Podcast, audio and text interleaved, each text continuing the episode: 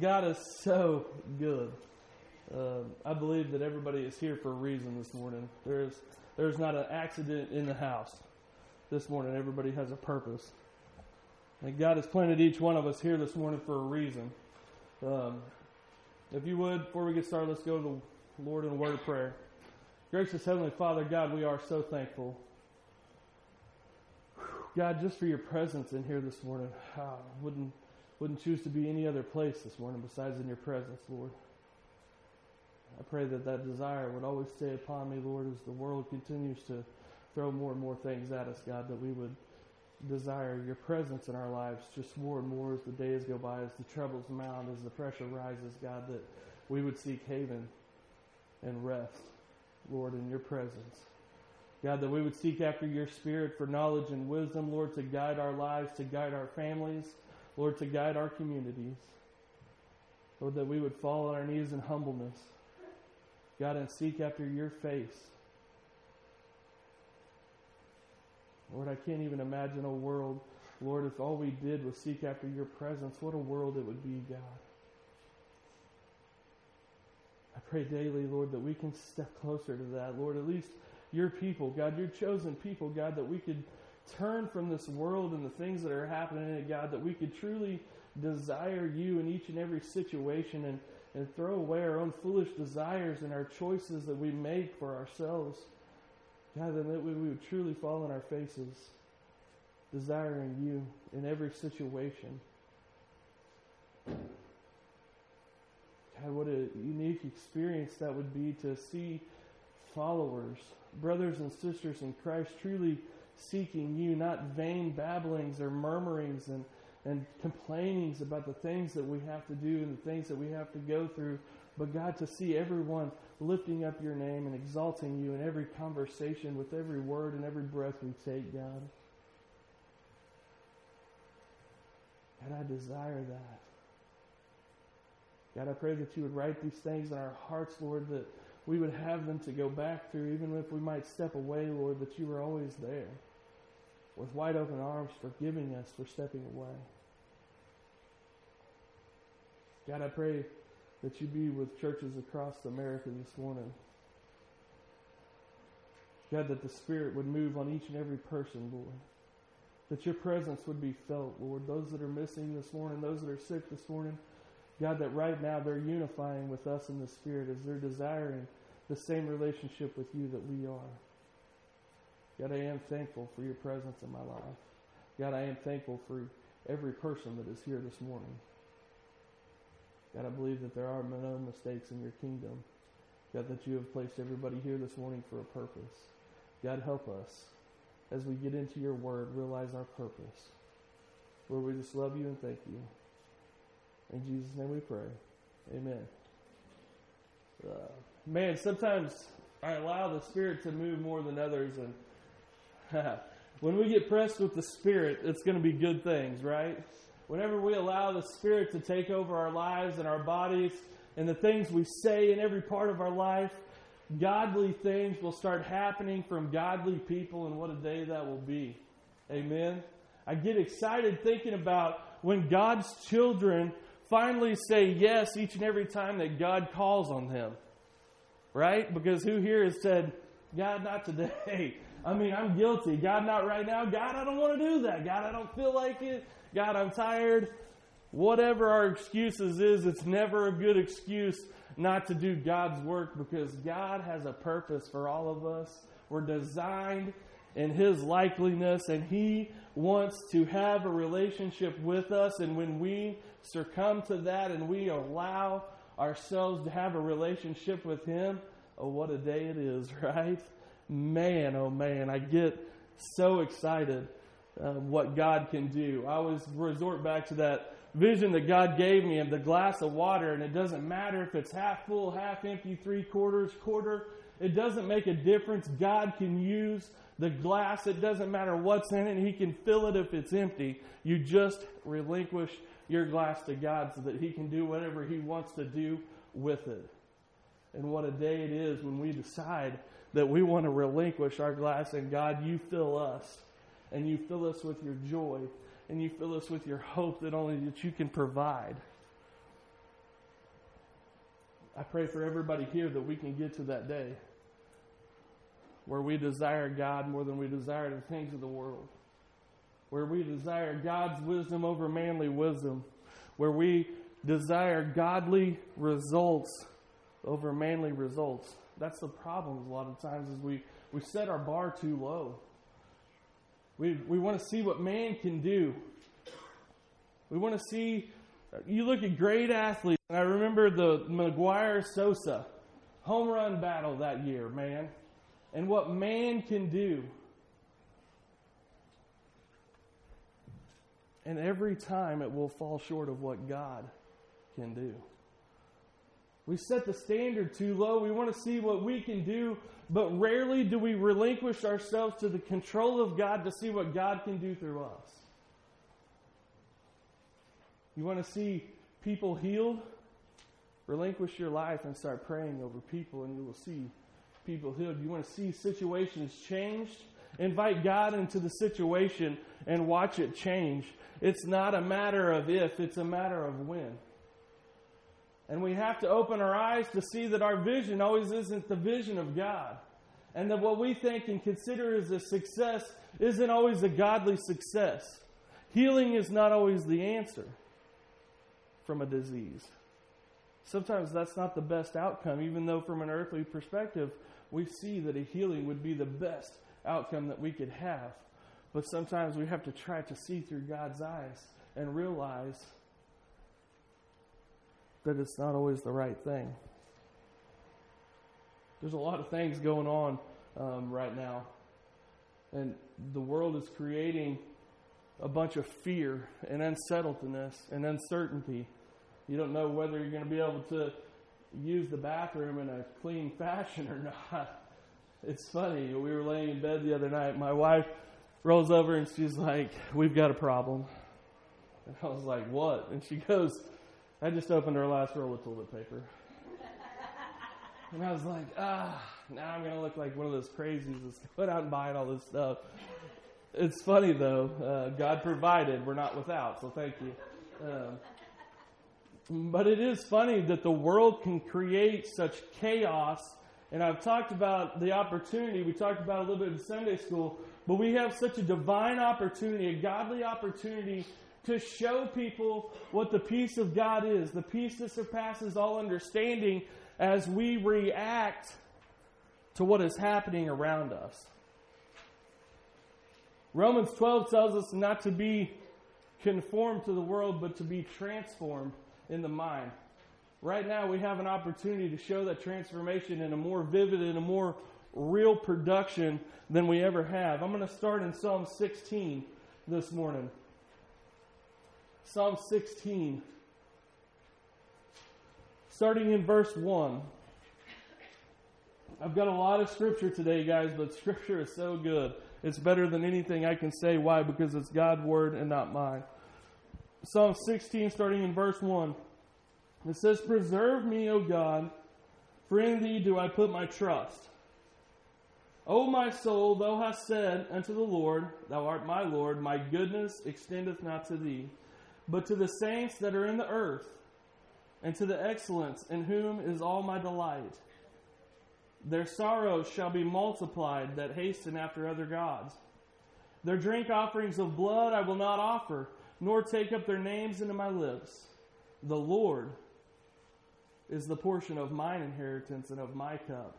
Thou Mount mountest my lot. The lines are fallen unto me in pleasant places. Yes, I have a goodly heritage. I will bless the Lord who hath given me counsel. My reins also instruct me in the night seasons. I have set the Lord always before me, because he is at my right hand, I shall not be moved. Therefore my heart is glad, and my glory rejoices. My flesh also shall rest in hope. For thou wilt not leave my soul in hell, neither wilt thou suffer thine Holy One to see corruption. Thou wilt show me the path of life. In thy presence is fullness of joy. At thy right hand there are pleasures forevermore. Always go back to joy. Always go back to joy because joy is a gift from God. Happiness the world creates and happiness the world takes away, right? we're not happy all the time. We're happy in, in some circumstances, and then something else happens, and happiness is taken away from us. Joy. I heard a definition of joy that I wrote down. It says, Joy is the settled assurance that God is in control of all details of my life. The quiet confidence that ultimately everything is going to be all right. And the determined choice to praise God in every situation.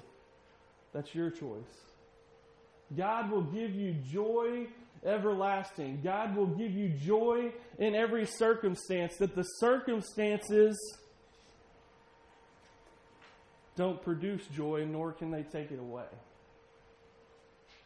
When you accept Christ as Savior, God will give you joy everlasting, and that is the choice that you choose to praise God when things seem to be the darkest, because things seem to be the darkest right before the dawn. We've all heard that, right? Amen.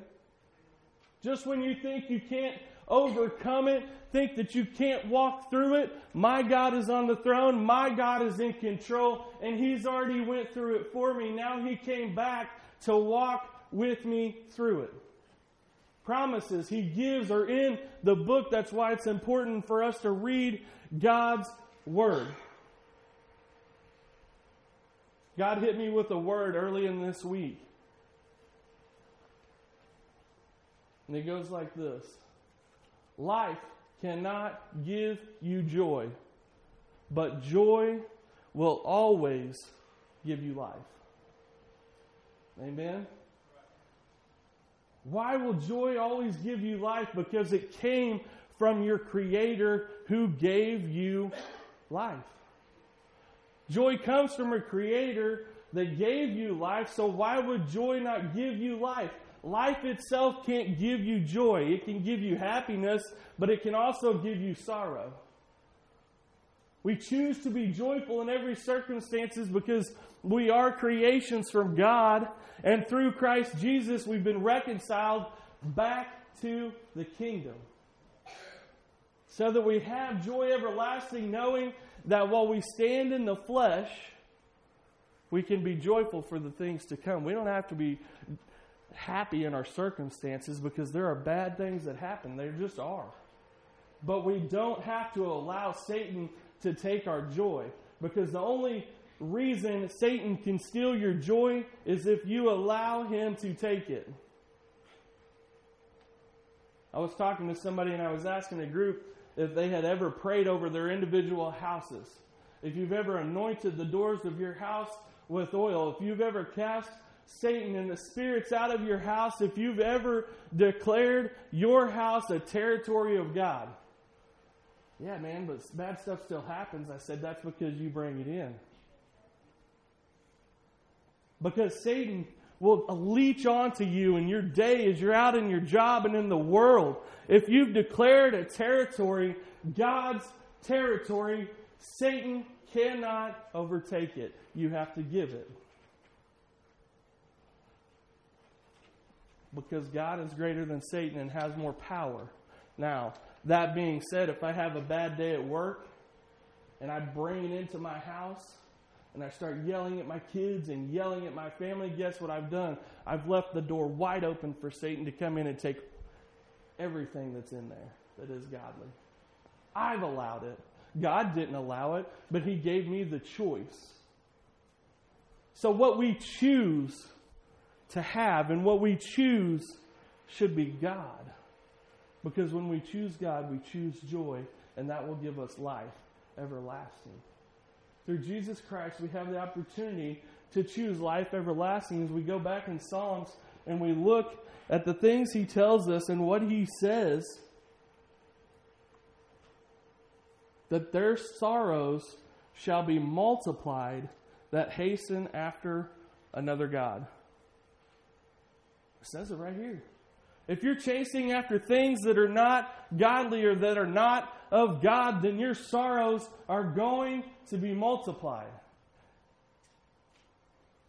Who's chased after things that are not godly?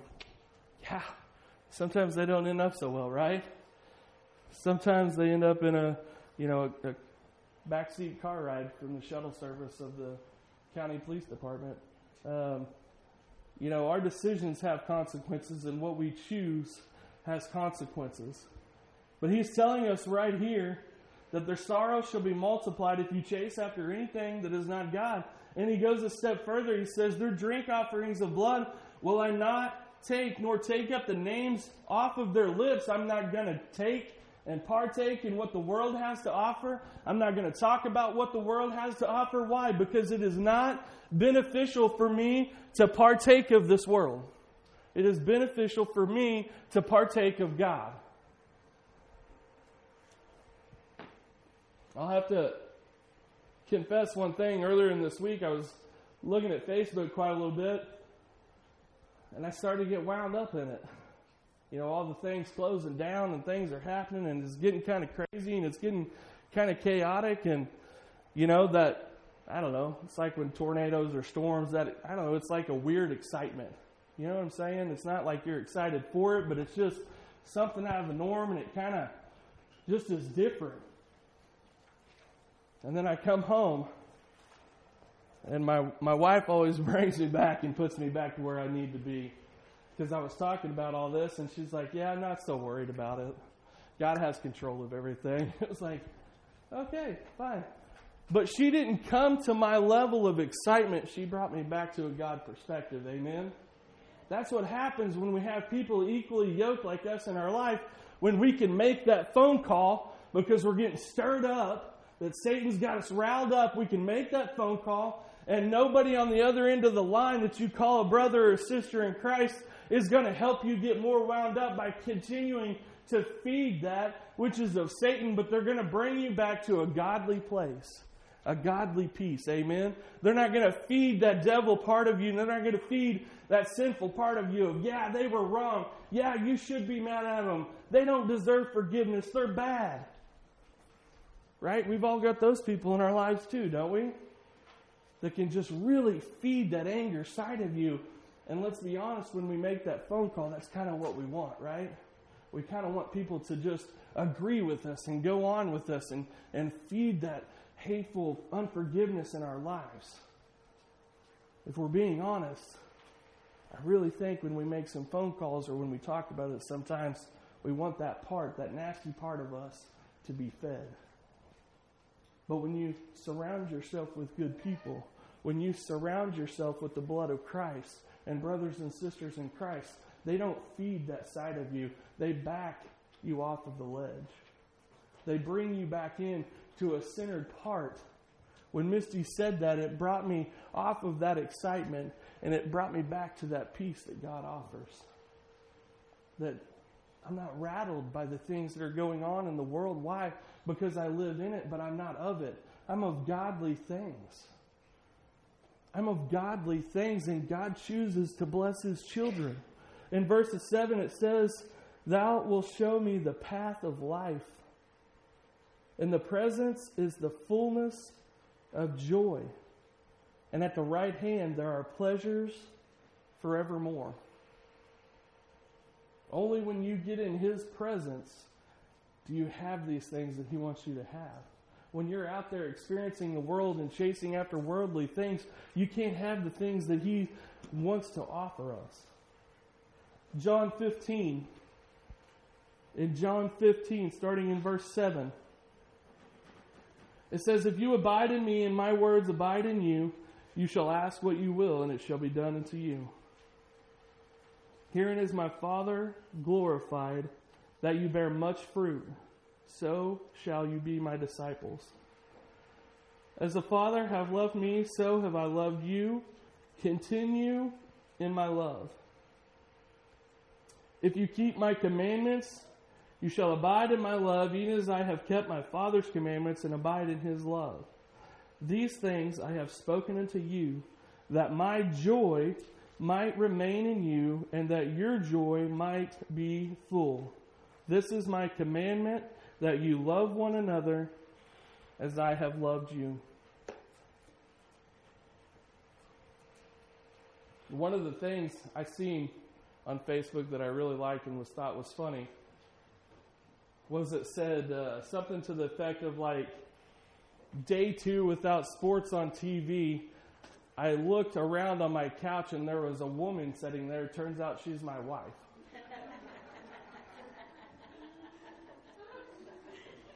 And I thought, you know, for some people, this is truth. For some people, we start seeking after the things that the world will give us. We seek after sports for entertainment. We seek after people's judgments. We seek, seek after people's consent. We talked in Sunday school this morning about what sets the standard for right and wrong in the world today. And what was it that we said? What did you say, Steve? It's norms. It's, it becomes a social norm. That sets the standard for right or wrong. Because the right or wrong today isn't the same right or wrong that was here 50 years ago. The socialists have conformed to a new standard because you gently put something in there. You gently make few people accept it, then a few more people accept it, and then a few more people accept it, and so on and so forth. And now, instead of it being some catastrophic event, it's now the norm and you said yes without even knowing that you said yes. So when we support things of the world and when we ask the world to tell us what is right and wrong, we are setting ourselves up for failure. Why? Because the right and the wrong of the world change as you go along. It's unstable. It's unsafe. It's now okay in certain parts of the country to take human life. This is becoming the social norm, and as we see it in the media and as we swallow it every day, guess what? We become less and less and less impressionable by it. Even for us that oppose it and us that stand against it and would have nothing to do with it, are more used to it than we used to be. And it's a normal problem that we have instead of an outlandish problem that we should do something about. Amen? We become numb to it. Because we're seeking the world more than we're seeking God. The church is allowing more of the world into the church than sending more of the church out into the world. Therein lies the problem. Because the mass majority will say so, correct?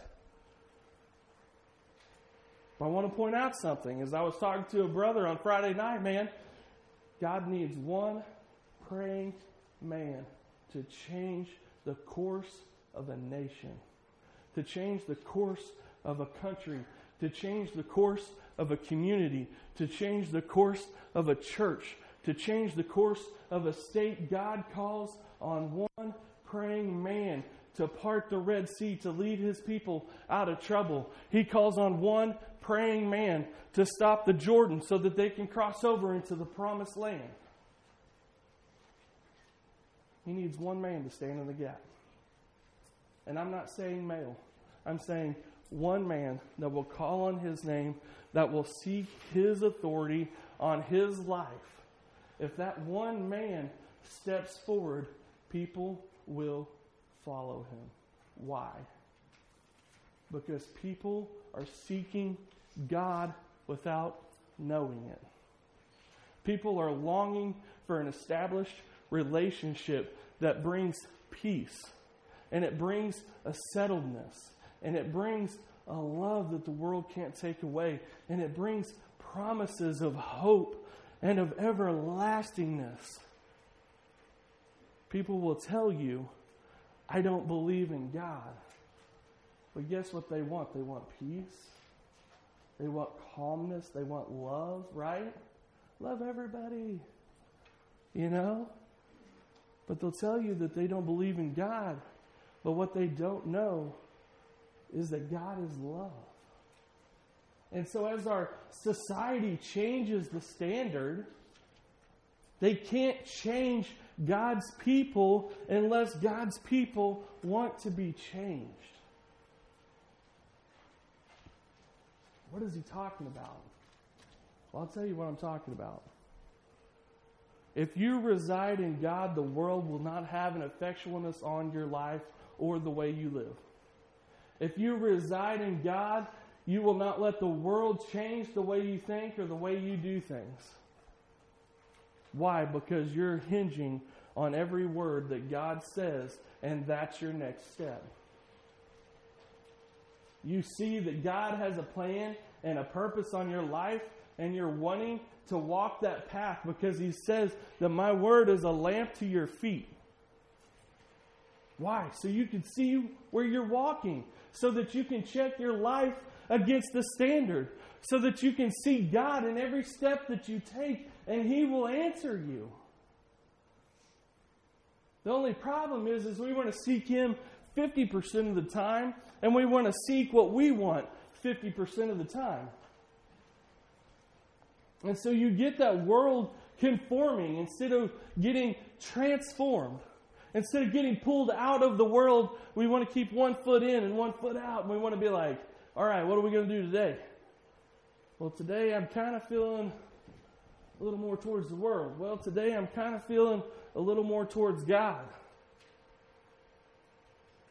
But when we truly surrender and relinquish our authority as man, as a creation of the Creator, we get that joy.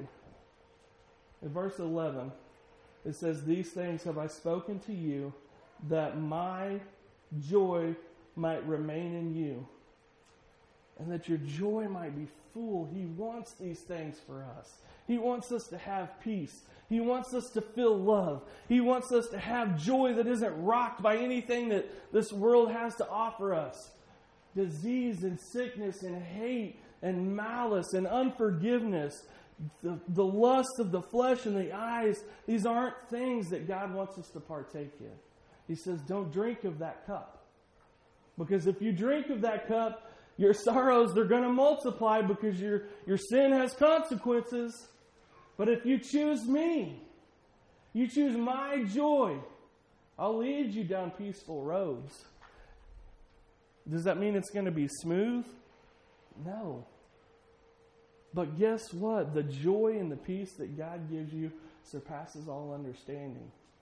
And so, that in situations like this that we're in now, we have an opportunity to show them up front in your face who God is, and God is love. We can love on one another. In times of chaos, we can support one another. In times of trouble, we can show God's love to people that we don't know. Why? Because we don't have to know them. God created them. We should love them.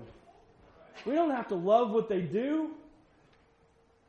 Just because some guy is drunk on the side of the road doesn't mean you don't pick him up. You don't have to love the fact that he's drunk, but you can still help him out because he's part of God's creation. And guess what? You might be the only biblical standard that he ever sees in his life. I'm not suggesting that people pick up drunk people alongside the road, don't take me wrong. But if God calls you to help somebody, if God calls you to say something, if God calls you to hug somebody, if God calls you to give money to somebody, if God calls you to give time to somebody, if God tells you to raise your hand in praise, if God tells you to hit your knees in prayer, you need to do what God says because it is most beneficial. And He has something for you in that act of obedience. I will tell you a story of how God works and that He does have a sense of humor. I went to a conference and this guy was talking about laying down on his face and just praying to God, and he called it the posture of possibilities. And he said, I believe that more things can happen with your face on the floor, crying out to God, than any other posture that you could put your body in. He said, I believe that. If you haven't done it, try it. So I got to reflecting. I've never done it. So I was sitting at the kitchen table in the rent house one night, and I was reading scripture, and God pressed upon me, You get in the floor and you call out to me. I said, All right, God, family was in bed. I'm in the kitchen floor. I, there's no telling what I look like. I was out there face down on the floor and I'm crying and I'm praying, God, do whatever. I'm willing, servant. I'm here for you. Call me wherever. I'm ready to go. God, use me. After I pull myself together, I shut off the lights and go lay down in bed. Within 15 minutes, I get a phone call. It was late at night. It was like 10:30. Guy calls me. He's like, "Hey, this is Barry." I was like, "Hey, man, what's going on?" He's like, "I don't know, but God just put it onto my heart to call you." He said, "I'm making a Timothy mission trip to Nicaragua, and He put it on my heart to call you. I want you to go with me." I was like, "Wow, God, 15 minutes? Really?" Like I just said I would go wherever, whenever, and you don't wait 15 minutes to send me to another country. But the willingness. We didn't end up going on that mission trip because civil war broke out in Nicaragua and it was a bad bad time down there. But the willingness to serve God, to do what he calls you to do. In every act of your life, I don't care if you're sitting in church, I don't care if you're sitting at home and a song sparks you to raise your hand in praise while you sing, except if you're driving, pull over first. raise your hand to the Lord that created you. Surrender because He says, if I can't trust you in the small things, how am I supposed to ever trust you in the big things? So if He says, clap your hands and you don't clap your hands, how is He supposed to send you to another country to try to save lost people? because He won't even sit there and clap your hands. You won't even raise your hands to Him in praise when He calls you to do that. You won't even hit your knees in private when He calls you to do that. How are you supposed to be ready to attack a world that wants to kill you? It's the small things, it's the small surrenders. It's realizing that, hey, I'm a nobody. Just like that song, right? I'm a nobody. God just found somebody that would say yes. Here I am, standing on stage behind a pulpit. I'm no smarter than anybody sitting in this crowd. I'm no better for sure, but God called me to preach His word, and here I am because I said yes. That's all that I did. He furnishes the words that come out of my mouth. Why? Because I'm not nearly enough smart enough to come up with them on my own. These aren't my words. I don't know the Bible nearly as good as what it looks like I do up here. I can promise you. Until last year, I had never read the Bible all the way through. I'm not a theologian, but I'm a child of the King that provides me the provisions that I need to succeed in this world, and the provisions that I need to tell the gospel truth, and the provisions that I need to save lost souls through His name because I believe in Him and I believe the things that He tells me. And I don't just sit there and keep them closed inside. I go tell them to the world. Why? Because the lost world needs to hear it. That's why. Because I'm a man that said, yes, I can stand in the gap for the ones that don't know. There are people on the day of judgment that think they're okay and they're not going to be okay. How do I know that? Because the Bible tells me that. We have to get the Word of God to a lost world. Why? Because they're lost. Now is the time, better than any, to take it to them that you can be that peace. How are you walking around so calm in the dollar store when there's no hand sanitizer and there's no bleach and Lysol and toilet paper? How are you so calm? This is chaotic. Because those things don't matter to me. God is what matters to me, and I can live in peace knowing that whether, Paul says, whether I live or die is to gain. It doesn't matter what happens to this flesh because this flesh is earthly and it's going to die and it's going to go back to dust. They're going to bury me in the ground, and guess what? Three generations later, nobody's going to even know who I am.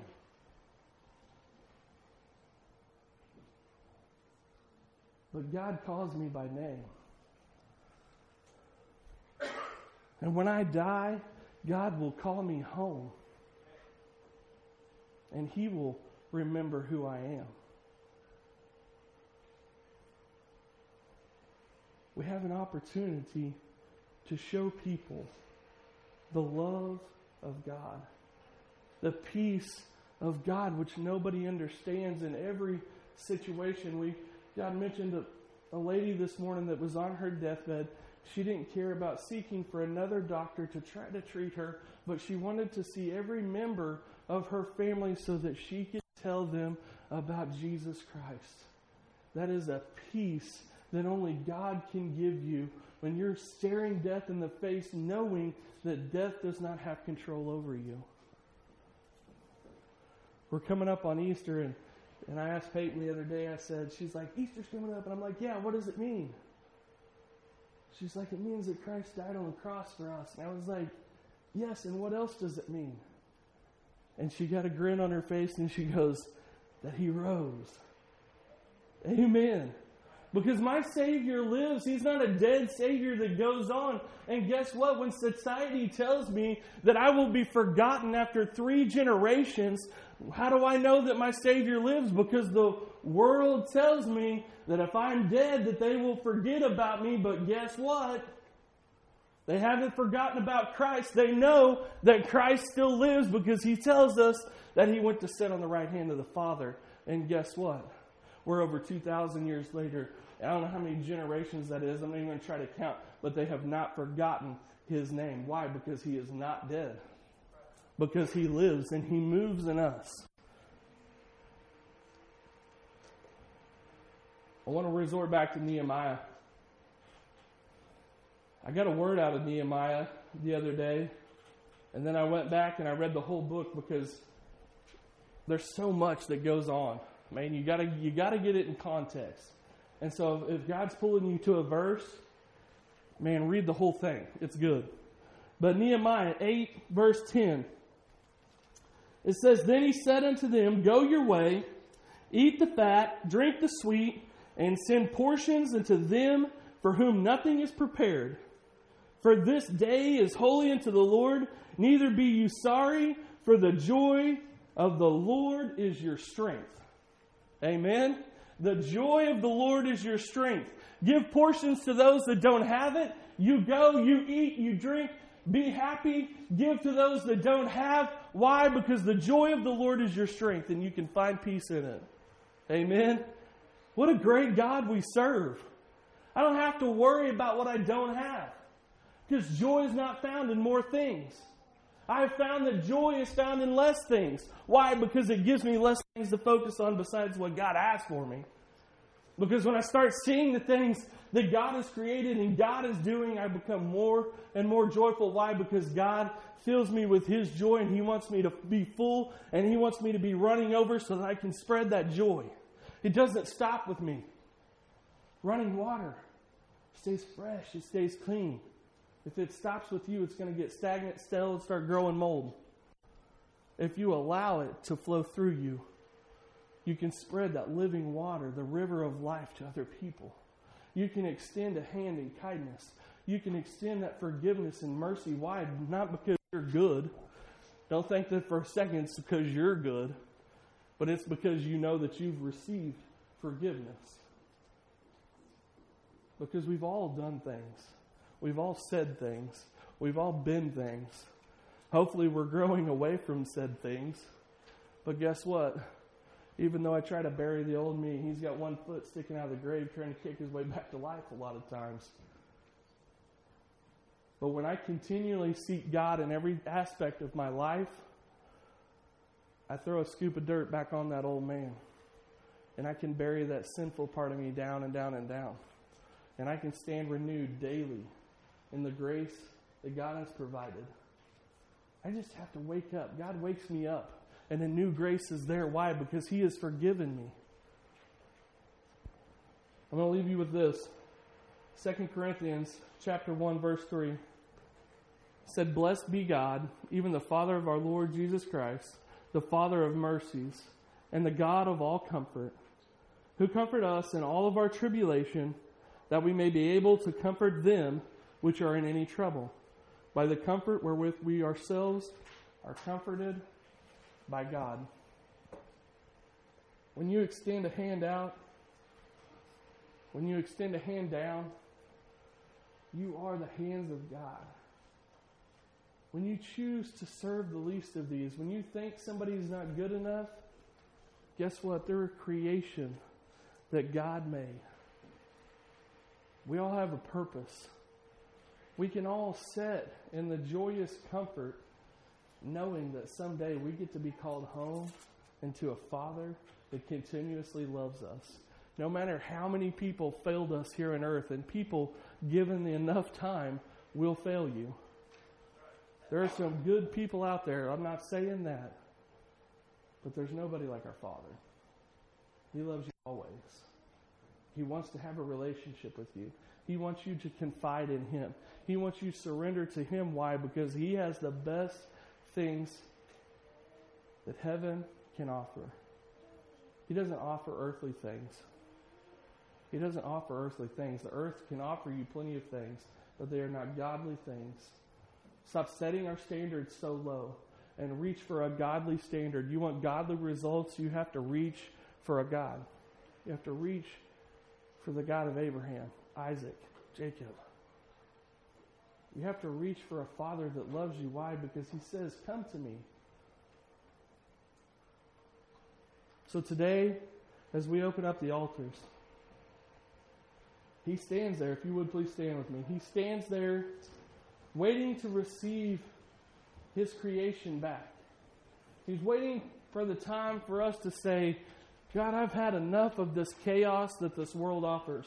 I've had enough of this pain and this backstabbing and murmuring and everything that comes to stand against me. I'm tired of it. God, I don't want to listen to it anymore. God, I need you. Today is that day. There is nothing, nothing that stands between you and God. God says, the only way to the Father is through the Son. We have to realize that Jesus Christ done the most loving thing and sacrificed his own life for everybody else here. He sacrificed his life so that my kids, my parents, my grandparents, my great grandchildren might have the opportunity to accept him and receive this joy this everlasting, to receive forgiveness that the world cannot offer, to not have happiness, but to have true joy in every situation. Paul tells them, don't, don't cry for me as I sit here in prison. Count it all joy because there are, our hope is not here. Our hope is set above. Our hope is set on God. So today, if you haven't made the decision, if you've got a burning desire inside of you to relinquish everything that you know and put it all in God's hand and ask Him for mercy and forgiveness, it's simple. We just have to say yes with the mouth, and we have to say yes, most importantly, with the heart. And I know that there's people in here today, they just need the strength to stand in the gap. Come find it today. Hit your knees in humbleness. Hit your knees today. Come pray for, for answers to that hard decision that you've been trying to make. Come seek God's guidance amongst brothers and sisters. It's not embarrassing to stand up and walk to the altar because there will be people that will surround you in loving kindness and prayer. We need each other, not out of weakness, but we need each other to lift each other by the Spirit. Come find the Spirit. Join in brothers and sisters. The altars are open.